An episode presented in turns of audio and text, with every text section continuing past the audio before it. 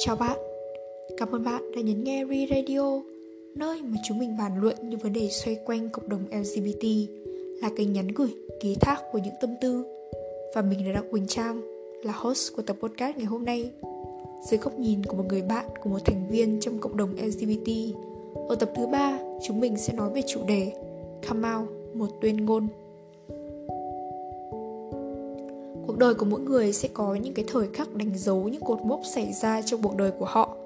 Bức tranh vẽ đầu tiên, lời yêu đầu tiên, bữa ăn tự nấu đầu tiên và có thể là tháng lương đầu tiên của ta.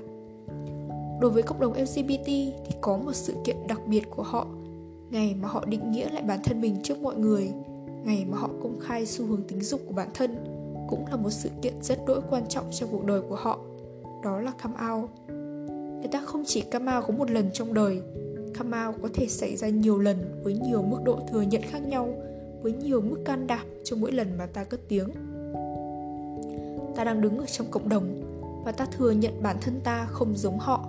Đó là khi ta come out và định nghĩa lại con người của chúng ta bằng giới tính thật sự của mình. Người ta sẽ cho rằng ta thẳng nếu như không có sự kiện come out xảy đến cho cuộc đời ta. Người ta sẽ mặc định rằng bản thân ta giống như số đông con người đó là dị tính.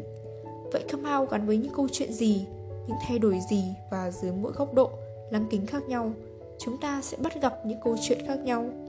Và Re Radio chúng tớ ngày hôm nay sẽ cùng các bạn đến với những câu chuyện come out một ngày đẹp trời nọ, chúng ta sẽ đứng trước những người mà chúng ta quen biết.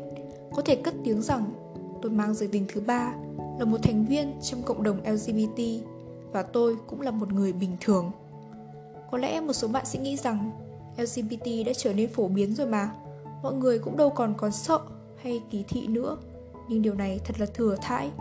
Nhưng không đâu, Chúng ta đang ở một khoảng sáng Và những người còn trong khoảng tối, Họ vẫn đang buồn phiền mặc cảm vì bản thân mình. Và xã hội còn quá nhiều người e sợ và kỳ thị họ. Tôi có những người bạn LGBT Và có cả những người bạn dị tính. Tôi cũng từng nghe một trong số họ tâm sự về chủ đề này. Tao thực sự rất sợ bọn đồng tính ở trường mình Nhất là những thằng nam gay. Cảm giác rất ghê Tao luôn tránh và không thể nào chấp nhận nổi. Tao có biết rằng chúng nó cũng bình thường mà thôi Không có gì đáng để kỳ thị cả Nhưng tao vẫn cảm thấy kinh. Có lẽ vấn đề không phải do họ Cũng không phải do xã hội còn tồn tại những điều này Mà đến từ những ấn phẩm sử dụng chủ đề LGBT Bằng cách tình dục hóa những nhân vật Tạo nên những tác phẩm truyện tranh, phim ảnh đối trụy dùng hình ảnh LGBT để tạo sự khác biệt, mới lạ ở trong để thu hút giới trẻ.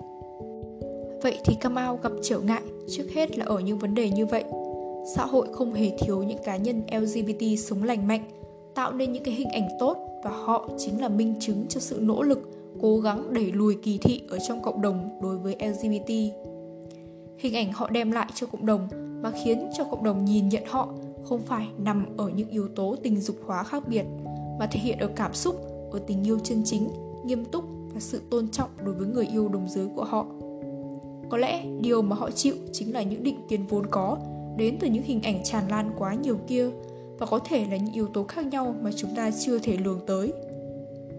Xã hội mỗi quốc gia, tôn giáo có những hình thái khác nhau và quan điểm khác nhau để tạo nên những luồng gió chấp nhận khác nhau. Và come out có lợi hay không có lợi thì nằm ở những quan niệm và sự sẵn sàng đón nhận của cộng đồng chung nếu như ở những quốc gia có những thế hệ trước, dám đứng lên phá bỏ những định kiến và hiểu lầm, có nhiều người dám tạo lên những chiến dịch cổ động xóa bỏ định kiến, thì những thế hệ sau come out sẽ trở nên dễ dàng hơn.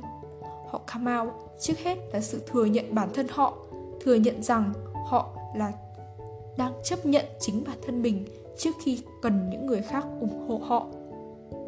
Nhiều người có thể cho rằng họ come out thật ra chỉ là thông báo rằng họ có xu hướng tính dục khác biệt, chứ đâu phải do bản thân họ cất tiếng để thừa nhận mình. Thật ra con người được định hình từ ngoại cảnh và được sống, được thừa nhận chính nhờ sự hậu thuẫn từ cộng đồng. Chứ họ không thể nào tồn tại đơn lẻ để cho rằng họ được chấp nhận từ chính bản thân mình là đủ. Tưởng tượng rằng nếu như có một cô nàng trong cộng đồng led thường xuyên được bạn bè giới thiệu những anh chàng và cô ấy từ chối bọn họ. Vậy thì có phải rằng cô ta sẽ bị nhìn nhận là kén chọn và quá khắt khe hay không? Nhưng nếu như cô ấy được mọi người hiểu rằng cô ấy không thể có tình cảm với con trai, người cô ấy yêu là những cô gái khác, chắc chắn sẽ nhận được sự thông cảm và hiểu đúng từ mọi người, chứ không phải là sự đàm tiếu và phủ nhận. Cộng đồng chính là đóng vai trò rất lớn trong việc tạo nên cuộc sống của một người và quyết định xem họ là ai trong đó. Theo đó thì việc một người come out có lợi hay không? Họ đã phải xem xét rất kỹ những yếu tố ở bên ngoài để quyết định hướng đi cho cuộc đời mình. Karma có ý nghĩa rất lớn đối với họ. Nó quyết định xem họ sẽ tiếp tục che giấu và gắng sức sống như một người dị tính, hay là rẽ trái để được sống đúng với chính những bản ngã cá nhân của chính mình. Có rất nhiều sự tiếc nuối ở trong vấn đề come out quá nhiều lần khi một người cực kỳ đẹp trai hoặc tài giỏi, một hình mẫu tuyệt vời của những cô gái hoặc là một cô gái xinh đẹp, khéo léo, đảm đang, nhiều tài là hình mẫu trong mơ của bao chàng trai khác. Hai đối tượng dễ thấy nhất đó là khi họ come out thường có những lời tặc lưỡi, chép miệng và buồn bã. Tiếc quá. Có đáng tiếc hay không? Các bạn tiếc cho họ vì có lẽ rất mong muốn họ có thể là một cặp đôi thật là đẹp đối với ai đó, một cặp đôi siêu lý tưởng để các bạn có thể suýt xoa và tấm tắc. Cũng có thể tiếc lắm vì họ là hình mẫu mà bạn mơ về mình còn nhớ rất rõ là khi mình học lớp 11 mình cực kỳ hâm mộ một anh khóa trên và mình cũng từng hò hét tên anh ấy dưới sân khấu trong những bài nhảy của anh ấy. Cuối cùng thì mình bắt đầu crush nặng ơi là nặng, đôi lúc đi học cũng thường gửi vài thứ quà vặt nhờ các chị cùng lớp gửi cho anh ấy. Khi được các chị kể và cho biết là anh ấy mang giới tính thứ ba, mình còn nhớ là mình đã buồn rất nhiều.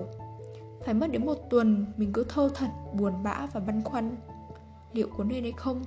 Khi mà cảm giác lúc đó của tớ có lẽ sẽ rất khác cảm giác khi mà nghe anh ấy đã yêu một người con gái khác. Lẽ ra tớ không nên tiếc, mà nên mừng vì trong một môi trường còn có nhiều phân biệt, anh ấy đã dám đứng lên để thừa nhận come out và đối diện với chính mình.